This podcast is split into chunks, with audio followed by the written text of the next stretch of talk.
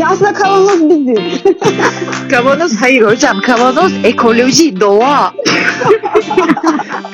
Keşke bu muhabbetleri kayıda yapsak. Kayıt şu an canım benim ne sandın?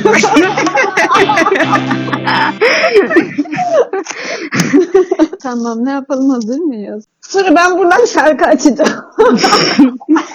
Kendin söylesen daha güzel olur. Ama kendim nasıl söyleyeyim? Niye? Kapatırlar dinlemezler. Elmanın yarısı. Biri senin, biri ben. Yedik o elmayı. Elmayı kim yiyordu ya? Hava mı Adem mi? Hava galiba. Hayır. Oh yarasın. Adem mi yiyordu? Adem yiyorsa boğazında kalır. Boğazında kaldı. Elimde Biz Lilith'ciyiz hocam. Adem Havva yok bizde. Lilith. Lilith ve çocukları. Evet. Kimsenin elmasının yarısı olmaya talip değiliz. Tamam. Haydi haydi başlayalım hadi. Evet, pekmezi durduramadığımız Kavanoz'un 3. bölümüne hoş geldiniz. Hoş buldum ben. Kendi adıma. Bugün aşk üzerine konuşacağız. Temiz bir aşk mümkün mü? Aşk acısına nasıl yaklaşmalıyız? Bir olmadan eksik miyiz? Nedir bu yarım elma muhabbeti? Aşk gidene acımak mı? Bu yükü taşımak mı? Yarayı kaşımak mı? Serdar Ortaç'ı bence bu programımıza geçirmeyelim ya. bence hiçbir erkek adı girmesin. Erkek adı girmesin mi? Canım heterosun nasıl anlatacağım?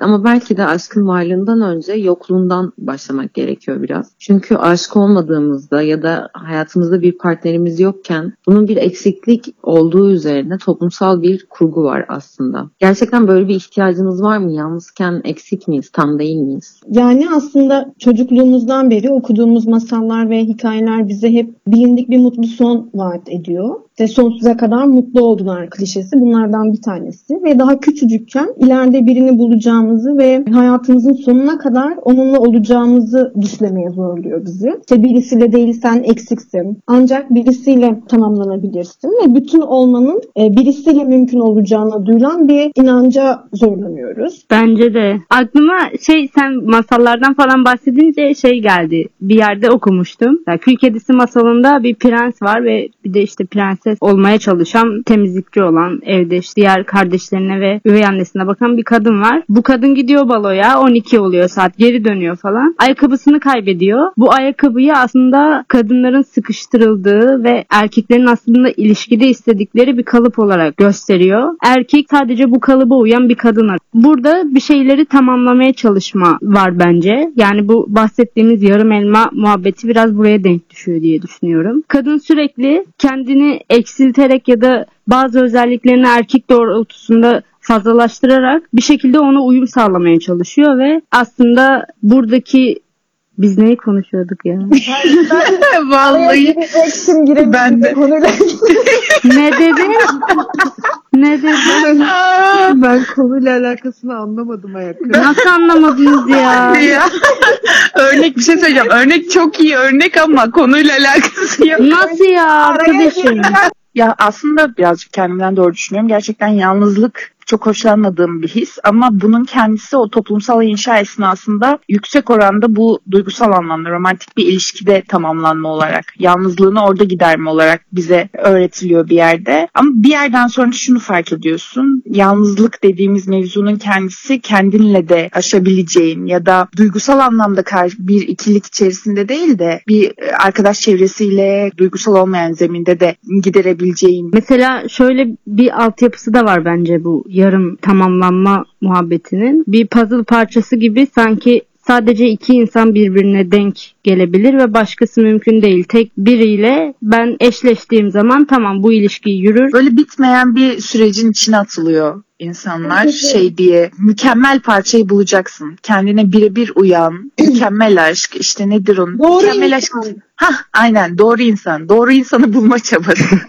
Evet yani ben de mesela düşünüyorum yıllar önce tabii fark ettiğim bir şeydi yani. Bize yüklenen şeyin bir aşk hayali olduğunu fark ettim. Hep birisini bekleme durumu içerisindesin ve hep o doğru insanı bekliyorsun. Doğru insanın hayalini kuruyorsun. Ee, özellikle kadınlara onu bekleme, bulma kaygısı yaratılıyor ve daha küçücükken tırnak içinde kız başına ayakta kalmaktan zorlanabileceğimiz mesajı veriliyor ve böyle olunca aslında kişi bir yerden sonra kendi merkezinden çıkıyor ve diğer bireyin ekseninde dönmeye başlıyor. Yani başka bir kişinin eksenine kayıyorsun. Onun davranışlarına göre kendini konumlandırmaya çalışıyorsun ve aslında en önemli olan şeylerden bir tanesi sınırlarını çizemiyorsun. Karşıdakinin sınırlarına göre kendi sınırlarını esnetmiş oluyorsun ve böyle olunca da kendi değer algını yitiriyorsun zamanla. Bir de öyle bir şey ki sanki bir ilişkiye başladığında o ilişki başlangıcında tam bir halde başlıyor. Yani şunu kastediyorum biraz. Doğru insanı bulduğunu düşündüğün anlarda bile aslında o insanın senin hayalindeki o kalıba sığması için öncesinde çok büyük zaman geçirmiş oluyorsun. Bir ilişkiye başladığında şunu şuradan değiştiriyorsun, bunu buradan değiştiriyorsun ve günün sonunda belki aylar belki yıllar sonra senin o kafandaki hayale biraz daha yakın bir şey gerçekleşmiş oluyor ve bunu da doğru insanla birlikte olmak olarak adlandırıyorsun. Ama aslında sen kendinde eksik bulduğun ya da kendini onlarla tamamlayabileceğini düşündüğün özellikleri karşındaki insanda kendin var ediyorsun. Aslında belki ilişkiyi de bitiren biraz da böyle bir şey oluyor. Çünkü sen onu değiştiriyorsun.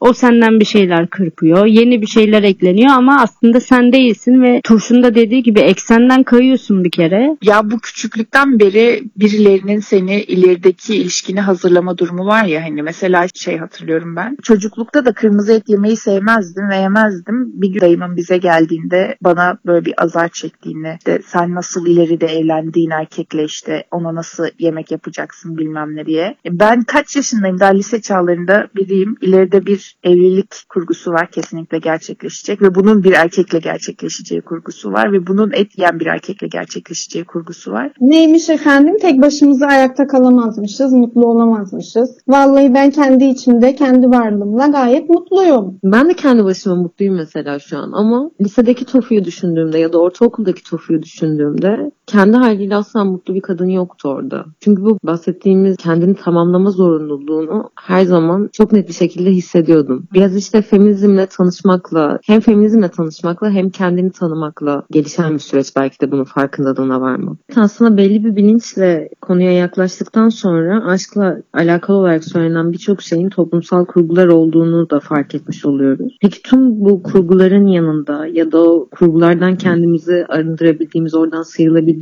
kadarıyla siz aşkı nasıl deneyimliyorsunuz? Aşk benim için bir ütopya, hatta belki distopya. Gerçekleşmesi çok mümkün olmayacak. Bir takım çirkin, belki güzel olayların bir araya gelmiş bütünü.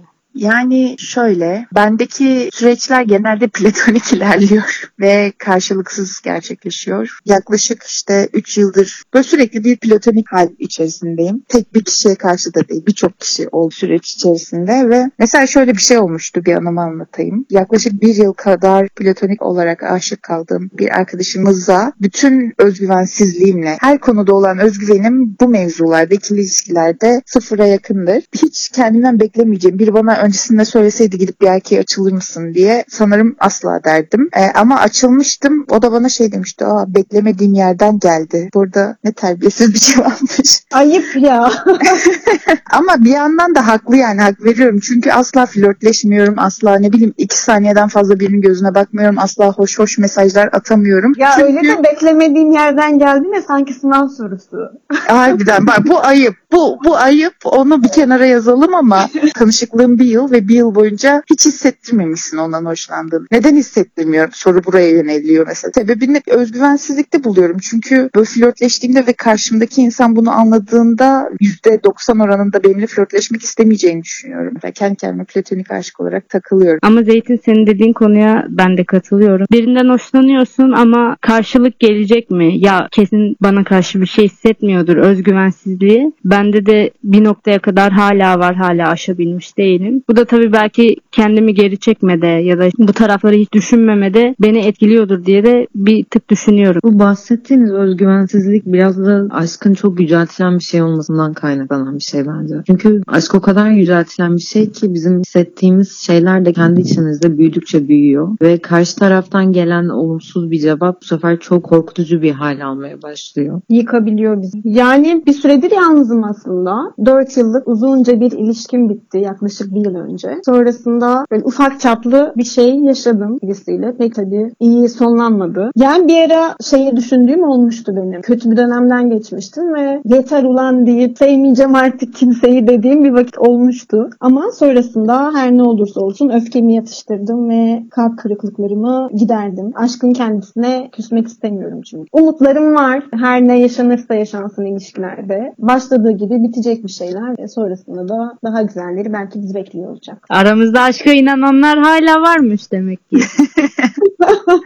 Ya ben de ben de ben de inanıyorum arkadaşlar. Ya aşk benim için çok uzunca bir süre boyunca çok sancılı bir şeydi. Biraz kendimi sevmiyormuşumdan kaynaklı olduğunu düşünüyorum şu an baktığımda. Kendimi sevilmeye çok layık görmüyordum. Bu yüzden aslında çok güzel şeyler yaşıyor olsam ve bu aşk olarak tanımlanan pek çok şey hayatıma yer bulmuş olsa bile gerçek hissettirmiyordu ve sürekli bir sorgulama hali, sürekli güzel şeyler karşısında bile kendine dönüp bir şeylerin yanlış gittiğini söyleme hali. Sonra biraz daha kendimi tanımaya, kendimi sevmeye başladıktan sonra daha doğrusu o hissettiğim güzel şeyler gerçekten güzel şeyler haline gelmeye başladı. Ama şimdi baktığımda çok dürüst. Geçmişteki az önce bahsettiğim durumların herhangi biri şu an yaşanmadığı halde benim açımdan. Bu sefer farklı bir durumla karşı karşıyayım. Yani aşk dediğimizde sadece kendimi bir takım şeylerle ilgili olarak affedemediğim bir durumla karşı karşıya kalıyorum birbirimize bir şeyler söylüyoruz ya. Bir yandan gerçekten bazen birbirimizin fark edemediği şeyleri fark etmiş oluyoruz, söylüyoruz ve güçleniyoruz. Bazen de hani bir arkadaşına derdini anlatırsın. O senden daha sinirli bir hal alır ve içinde bulunduğun ilişkiyi anlatamaz hale gelirsin ona ve anlatamazsın. Feminizm bazen o arkadaş mı oluyor diyordu. Aa, çok güzel. Belki de her birimizin yaşadığı şeyin biricikliğini de kabul ederek ve her kadının yaşadığı koşulun farklı olduğunun farkına varmak gerekiyor bir yerde ve şöyle yapmasın kesin doğru budur bu şekilde davranmalısın dediğimizde ve kadın o şekilde davranabilecek koşullar içerisinde değilse güçsüzleştiren bir yerde de kalabiliyor. Doğru olan bu neden böyle yapamıyorum diye düşünüyor düşünüyor ve zorluyor. O belki de bir önceki içinde bulunduğu durumdan kendini daha kötü hissettiren. Ama tabii şeyi de unutmamak gerek. Bütün bu birbirimizin elinden tutuşlar da buralardan çıkıyor. Orayı da kaçırmadan hareket etmek gerekiyor. Peki arkadaşlar sevgi emek mi?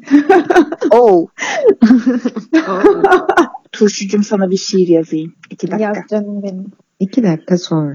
Biraz kalp kırıklarım var. Nereden tutsam dağılabilir. Sarmaya çalışsam da başka dert izi kalır. Bu izle ömür geçmez. Duman olsun. Öyle işte. Yakarız ulan buraları. Yazamamış. Çocuk gibi oldu iyice ya. Her şey biraz gerçektir. Beklesem belki geçecektir. Geçsin diye beklemek de biraz iç geçirtir. Gençliğim geçiyor oysa. Bence bu daha Ben şiir yazmaya başlamayı bırakayım. Ben burada bir şey söylemek istiyorum gerçekten. Arkadaşlar benim mesela lisedeyken bazı erkekler çok seviyor ya şiir yazıp sevgilisine yollamayı. gerçekten soğuma sebebimdi. Of. ya o kadar kötü şiirler ki bir şey de diyemiyorsun. Aa çok güzel yazmışsın diyorsun. Ve ben gerçekten çok büyük soğumalar yaşadım o şiirlerden. Ya kötü şiir yazan insan bendim bir ara ya. Arkadaşlar gerçekten itiraf ediyorum bu. Benim böyle siyah bir defterim var siyah bir de. Beyaz kalemle içine kötü kötü aşk şiirleri yazıyordum ben. Ama kendi içimde yazıyordum. Darlamıyordum insanları. İnsanları kötü şiirle darlamayın. Kamu spotu. Size soruyorum kadınlar. Heteropatriarkal normlar içinde mutsuz etmeyen aşk var mıdır? Yani bence zaten çok çok zor bir şey ve gerçekten çok emek de isteyen bir şey. Ama zaten ben sevmenin ve sevilmenin ciddi bir emek ve özen istediğini düşünenlerdenim. Yani e, aynı zamanda iki tarafında birbirine karşı gerçekten sorumluluğu var. Ve oradan baktığımızda da yani tüm bu dayatmaların yanında bu dayatmaların ötesine geçebilen ilişkilerin de olabileceğini düşünüyorum. Elbette çok zor ve eminim ki e, yüzde yüz olamayacak. Çünkü her ne kadar böyle şey desek de işte en cinsiyetçi olmayan, en tamam hani birçok konuda kendisini aşmış erkekten bile bir yerde çok cinsiyetçi bir şeyi yakalayabiliyorsun ve sonra afallayıp kalabiliyorsun. O yüzden zor ama bunun yine belirli sınırlar içerisinde bir aşk sürebileceğine de inanıyorum. Mesela şunu söyledin Turşu. Bir emek isteyen bir şey aşkın kendisi de. Gerçekten yani kurduğumuz bütün ilişkiler aslında bir emek istiyor. Ama bence bu ikili ilişkilerde ilişkinin bir boyutundan sonra verdiğin emek aslında karşı tarafın erkekliğini yontma emeği gibi geliyor bana. Ve bunu yapmak zorunda mısın? Yani senden alan, kendini anlatıyor durumuna düşürdüğün bir hale geliyor ya bu. Bu verdiğin emeğin kendisi. Aslında senin mutlu olacağın ve bunu çoğaltacağın bir emek değil. İstediğin ilişkiye yakınlaştırma, karşı tarafı bu ilişkiye yakınlaştırma emeği gibi geliyor bana bu emeğin kendisi. Ve bir kadın başka bir, bir sürü şeyle ilgilenecekken tabii burada şey de önemli. Mesela o zaman biz hiç hissetmeyecek miyiz? Hiç yaşamayacak mıyız? Kendimizi bu şekilde mutlu etmeyecek miyiz? Tabii bu da bir soru işareti benim için de hala. Tabii bu yani feminist aşk mümkün mü sorusu feminist olmayan bir dünyada tabii ki cevaba hayır olan bir soru ve bir ilişki içerisine. Bu arada hetero olmasına da gerek yok. Herhangi bir ilişki içerisinde erkek barındırıyor olabilir, taraflar da barındırıyor olabilir. Bütün bunları aşma çabası her birimizde oluyor. Çünkü öteki türlü o ilişki içerisinde e, sağlıklı bir şeylerin ilerlemediğini düşünüyorsun. Bu belli bir noktaya kadar bence ol, olur bir şey yani ol, olabilir bir şey gibi geliyor bana. Şu noktayı dikkat etmek gerekiyor. Tabii ki ilişki içerisinde sen sürekli bir birini Değiştirme çabasına giriyorsan aynen o o zaten başka bir şeydir yani sürekli ve sürekli her şeyde bu böyleyse. O yüzden belli başlı çizgiler yani olmazsa olmazları vardır her kadının. Onlar sağlandığı ölçüde bırakalım da mutlu olmaya çalışalım yani çok da şey yapmayalım. Belli bir yerde feminist bilince ulaşmış bir kadın ilişki içerisinde nasıl konumlanacağını, e, o kendini daha güvenli e, nasıl hissedeceğini, sınırlarını nasıl çekeceğini bilebilir ve bunu tercih edebilir konumdaki kadın patriarkal dünya içerisinde de mutlu olabileceği ölçüde mutlu olmayı deneyimleyebilir. Asıl nokta burada yine gerçekleşiyor. Bizim işte kadınlara deyip değiştirme, dönüştürme mevzusu diye düşünüyorum. Ya evet aslında şey noktasında değiliz şu an. Mesela işte 1960'ların 70'lerin radikal feministleri politik bekarlığı savunuyorlardı. Hatta Firestone e, cinselliğin diyalektiği manifestosunda romantizmi, aşkı kadınların kendi koşullarının farkına varmasına engel olmaya yarayan erkek iktidar aracı olarak tanımlıyordu. Şu an biraz e, Zeytin'in de bahsettiği yerden baktığımızda aslında kadınların kendi koşullarının biraz daha farkında olduğu, biraz daha feminist bilincin yaygınlaştığı bir dönemdeyiz ve bu feminist bilinçte gerçekten yine Zeytin'in söylediği gibi bu ilişki içerisinde kadının kendini daha güvenli bir yerde konumlandırmasına yarayan bir yerde de duruyor. O yüzden kesinlikle hayatımızda hiçbir erkeği almamalıyız. Hayatımızda bir erkek almak bizim mücadeleden uzaklaştırır. Feminist gelecekle aramızda duran bir şeydir düşüncesi çok uzun zamandır feminizm açısından zaten terk edildi. Yani sanırım kendimiz olarak kalabilmek ve kendimizden çok ödün vermeden, emek emek ördüğümüz kendimizden vazgeçmeden bir şeyleri yürütmek de önemli. Bir de şey de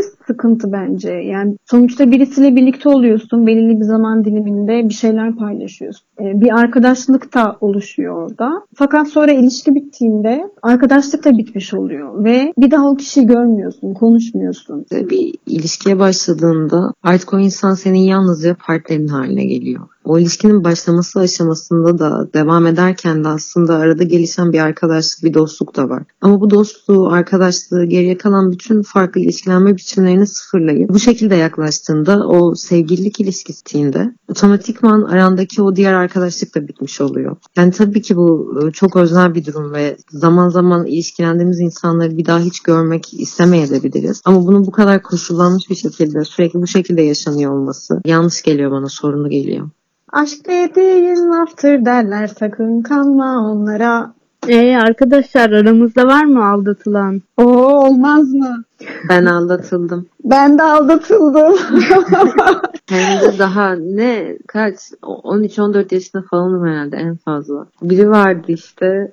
O kadar uzun anlatmayayım da aldatma mevzusu şu şekilde gerçekleşti. İşte bunun uzunca bir süre bir sevgisi vardı ama ben çok seviyordum onu. Söylemiyordum. Sonra bir sevgisinden ayrıldı. Ben de söyledim. Ondan sonra da dedi ben de seni seviyorum falan. İki ay sonra telefonuma kocaman kocaman hakaretli mesajlar geldi. Ah Ne oluyor dedim. E, öbür kadından hiç ayrılmamış. İkimizi aynı anda öyle idare ediyor.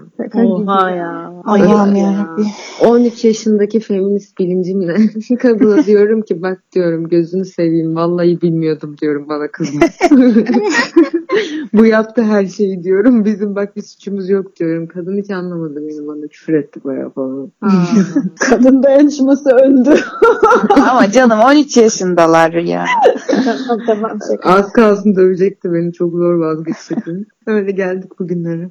Ben de arkadaşlar bir buçuk yıla yakın bir süre sonucunda en yakın arkadaşıyla beni aldı. Oy. En, en yakın arkadaş. Kimin en yakın arkadaşı? Kendisinin. Sonrasında hiçbir şey söyleyemedim. Çok içimde kaldı. Buradan eğer beni bir gün dinlerse ve tanırsa sesimi Allah belanı versin dedim. Yardım defteri. Ben de demin bir tweet okudum. Birisi şey yazmış. Seni sevmeseydim seni terk ederdim. Aldattım ama seni çok seviyorum. ya ben bunu gördüm ya. Çok saçma ya. Arkadaşlar bence haklı. Yani şu yönden haklı. Gerekçelendirmek istemiyorum aldatmayı ama gerçekten şöyle bir kalıpla yaşadığımız için kapalı ilişkiler yaşamak zorundayız. Aynı anda iki kişiden hoşlanamayız. Aynı anda iki kişiyle romantik bir şekilde ilişkilenemeyiz. Bunu sadece cinsel anlamda söylemiyorum. Yani hissel bir da söylüyorum. Böyle bir şartlanma içinde olduğumuz için ya böyle yöntemler geliştiriyor insanlar. Bunu gerçekten gerekçelendirmek ya da haklı bulmak açısından söylemiyorum ama biraz bu kalıplarla da alakası var bence. Kesinlikle katılıyorum ama bence bunun en başından konuşulması gerekiyor o zaman. İşte bunu kastediyorum ben de ama bunu konuşmak için bunu bilmek gerekiyor ya bu ihtimalin varlığını. Yani ben biriyle birlikteyken bir başkasından hoşlanabilirim, bir başkasını beğenebilirim, bir başkasıyla birlikte olmak isteyebilirim. Bunun söylenebiliyor olması gerektiğini düşünüyorum. Evet. Eğer karşı taraf bunu kabul etmeyecekse ilişki bitebilir. Ama bunların dürüst bir şekilde konuşulabiliyor olması gerekiyor bence. Aldatmaya varmak. Pekmez olarak düşündüğümde bir ilişkinin iki kişilik ve kapalı sadece birbirine aitmişçesine yaşamak bana biraz daraltıcı ve diğer bütün insanları, insanları tanımayı ya da on- onlarla bir şeyler deneyimlemeyi kapattığı için o kişinin sadece seninle olabileceğini düşünme fikri bile aslında bir yerde o kişiyi sahiplenme, o kişinin duygularına kilit vurmak gibi geliyor bana. Ya ben de Ama- kişisel yaklaşacaksak eğer ya da aynı zamanda politikte yaklaşacaksak kişisel olan da politiktir. Aslında zaten her birimiz var olan koşullar, maddi koşullardan doğru şekilleniyoruz. Ne kadar sağlıklı ilerleyeceği konusu benim için soru işareti. Ee, sağlıklı ilerleme yani buradan bu açık ilişkilerden hangi tarafın nasıl ya olaya kazanç olarak bakmak da istemiyorum da sanki buradan erkeklik dediğimiz mevzunun şu anki toplumsal koşullarda kazançlı ve kendini besleyen şekilde çıkarmış gibi düşünüyorum. Hislerim de bu yönde tamamen. Yani sadece politik bir bakış açısıyla şu anda bu ilişkiden erkekliğin daha e, kazançlı çıkar ve bir yer bir erkeklikler beslenir üzerinden bir politik yaklaşımla değil de aynı zamanda hislerim üzerinden de böyle. Ya açıkçası bir yandan şey de geliyor. Bir ilişki zaten çok iş ya. İki ilişki birden çok Evet. Öyle bir Ya, kadının kendisini nasıl daha özgür ve daha mutlu hissedeceğini önemsiyorum. Şu an kurduğumuz hangi ilişki erkekliği besleyen bir yerde durmuyor ki? Peki bağlılık konusunda ne düşünüyorsunuz? Ya bağlılık şöyle bir şey ya. Bağlanmak demek ayrılmayı zorlaştıran bir şeydir. Kopmayı zorlaştıran bir şeydir. O yüzden tehlikeli bir yerde duruyor. Bir eşyaya bağlanırsın ama eşyadır da yani niye kopamayasın ki en nihayetinde ya da birine bağlanırsın zarar verdiği ölçüde kopman gerekiyordur kopamazsın. O yüzden bağlılık dediğimiz şey biraz tehlikeli bir şey. Peki hocam, kapalı ilişki içinde başka insanlarla flört edebilir miyiz? İstediği kişiyle flörtleşebilir bence hiç sorun yok. Evet ya ben de öyle düşünüyorum. yani ben tam tam öyle düşünmüyorum. Vazgeçtim şimdi. Veto, veto. Hayır Bir gözümde canlanınca var. bir gözümde canlanınca vazgeçti. yani belli yerlere kadar hoşuna gidebilir. Güzel bir insanla karşılaştığında hoşlanabilir bence. Bu normal. Herkes yapar bunu. Ya mesela ben kendimi şey olarak düşünmüyorum. Tamam biriyle birlikteyim, seviyorum. Ama o kişinin bir başkasıyla flörtleşmesini istemiyorum diye sanki ortaya çok büyük bir bağlılık ve bir kıskançlık giriyormuş gibi de hissetmiyorum. İşte ben birini seviyorsam, o da beni seviyorsa bir üçüncü kişi olmasın yani. Ve bu kıskançlık değil oldu. Sen başka ne istiyorsun? Ya arkadaşlar ama şimdi bak düşünüyorum. Benimle sevişiyor. Benimle sevişirken başkasını düşünüyor ve bu durumda inanılmaz zevk alıyor. Gözleri falan kapalı ben başkasıyım o. Bu olabilir bir şey. Ama gidip başkasıyla gerçekten sevişmesi olabilir bir şey değil ya. O an zaten ona kendini çok inandırmış da onun verdiği hazzı bile yaşamış. Yani çok farklı şeyler mi bilmiyorum. Benim kafam mı karışık? Bence çok karışık değil evet. Şöyle bir örnek vermek istiyorum. Mesela bir insanın birini öldürmek isteme düşüncesiyle birini öldürme fiili birbirinden farklıdır ya. Düşünceyle fiil arasında bence farklılıklar elbette ki var. Yani düşünürsün, bir şeye karar verirsin, harekete geçersin. Önemli olan harekete geçme noktasıdır bence diye düşünüyorum. Tofu'nun verdiği örnek bence de nokta bir şey. Biraz da sevişmenin kendisine oradaki o duygulara bilmem neye gerçekten çok fazla anlam yüklediğimizde de alakalı diye düşünüyorum. Başkasıyla yapmasın ya da başkasıyla yaparsa ben üzülürüm gibi şeylerin. Hayır arkadaşlar tamam ne yapıyoruz? İlişkilerimizde dürüst oluyoruz. Birbirimize bir şeyleri söylememiz gerekiyor, paylaşmamız gerekiyor. Aksi halde olmuyor demek ki bir şeyler. Aklımızdan başka birisi geçiyorsa birbirimize söyleyebilme cesaretimiz olsun yeter ha. O zaman yine tek kişiye kaldık. Evet. O zaman seri ayrılıyoruz. Seri ayrılıp başka birini buluyoruz. Peki kadınlar yani aşkta özgürlük nerede duruyor? Şimdi bir kere her iki tarafında aynı özgürlüğü hissetmesi gerekiyor. Eşit olması gerekiyor bence bu özgürlüğün kendisi. Ve burada şu önemli. Ya kendin olarak kalabilmek ve istediğini gerçekleştirebiliyor olmak. Gerçekten kendi alanımıza müdahale edilmemesi. Sıkılma payı da bırakacaksın galiba. Kesinlikle. Kesinlikle ya. Yani aslında ilişkinin kendisini ikili yaşamamak gibi. ikili ilişkiyi ikili yaşamamak gibi bir şey. Yani kocaman dünyadan ayrılıp ilişkiler ikili bir dünyaya sıkıştırılıyor ya. Sen Çok ve o. be. İşte o çok özgürlüğü kısıtlayıcı bir şey. Herkesin iki farklı dünyası olabilir. Belli noktalarda kesişebilir ama kesişmeyen alanları serbest bırakmak. Ki bence gerçekten böyle zenginleşiyor ilişkinin kendisi. Öbür türlü belirli bir süreden sonra birbirinden sıkılan, birbirine yabancılaşan, artık konuşacak konusu bile kalmayan iki insana dönüşüyorsunuz. Biz daha önce bir kadınla ilişkilenmemiş insanlar olduğumuz için biraz daha homoseksüel ya da biseksüel ilişkilerde nasıl ilerliyor durum? Yani heteroseksüel ilişkilerle arasında çok keskin farklar var mı? Bunlarla alakalı olarak çok bilmeden konuşmuş olmak istemedik. O yüzden lezbiyen bir kadın arkadaşımız bize kendi deneyim ve gözlemlerinden yola çıkarak bir şeyler yazdı. Pekmez sen onu okuyabilirsin belki. Bence en önemli şeylerden biri aslında çok büyük farklar olmaması. Kadın kadına ilişkinin daha kolay ya da daha iyi, güzel olduğu ile ilgili birçok yanılgıya rastlıyorum. Çok şanslısın sevgilinle kuaföre de alışverişe de gidiyorsundur gibi. Bu şekilde olabilir elbet ama her kadının aynı şeyleri istediği, aynı şeylerden hoşlandığı doğru olmayan bir genelleme. Lezbiyen bir ilişkide de taraflar eril olabiliyor. Toplumun dayattığı heteroseksüel ilişki dinamiklerini kendi ilişkilerine taşıyabilirler. Bunların dışında tabii ki hiç fark yok da diyemem. Çünkü özellikle böyle bir toplumda lezbiyen bir ilişki yaşayan kadınlar birbirini bazen bazı konularda daha iyi anlıyordur. Benzer deneyimler yaşadığımız için paylaşım yapmak, destek olmak daha olası lezbiyen çiftler arasında sanırım. Ama genel olarak ilişki biçiminden ziyade ilişkilenen bireyler etkiliyor ilişkinin dinamiğini diye düşünüyorum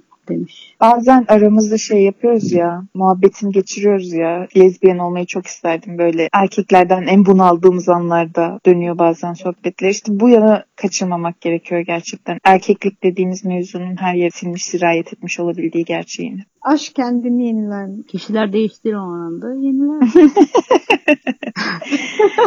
Aynı kişiyi kastediyor olsa gerek. Hayır. Hayır ya ben de öyle dedim zaten.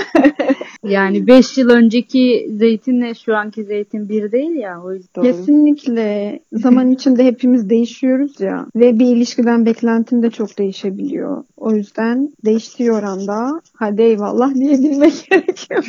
Heyecan nerede duruyor sizin için? Ya sıkıcı olan ne güzel ki falan demişim çok şey. Heyecan bir ilişkiyi ayakta tutan yerde duruyor. Heyecan bitince ilişkide mi biter? Bir nebze biter yani bitmeye yazar. Bite yazar. yavaş yavaş kaybedersin böyle. Şiir okuyacağım. Şiir okuyorum. Oku canım. Sevgili Pekmez, Evet bu şiiri sana okumak istiyorum. hadi bakalım. Duydum ki bana darılmışsın. Üzme beni, arkadaşımsın.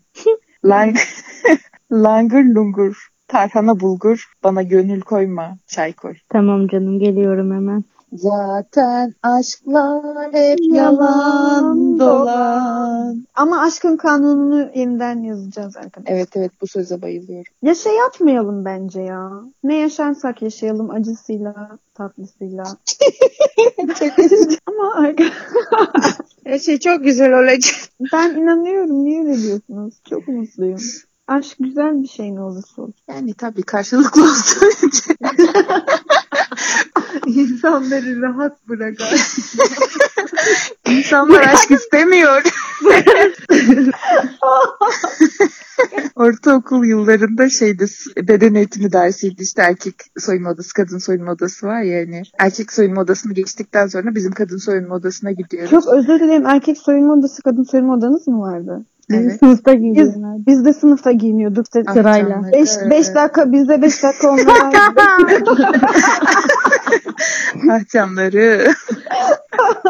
Erkek soyunma odasının önünden geçiyoruz falan. O sırada da işte benden hoşlandığını bildiğim bir arkadaş var. Bir şey söyledi falan. Böyle kırıcı bir şey miydi neydi? Şey laf atılır ya sürekli o yaşlarda ortaokul yıllarında. Dedim ki aşk olsun. O da dedi ki ne? Ne dedi?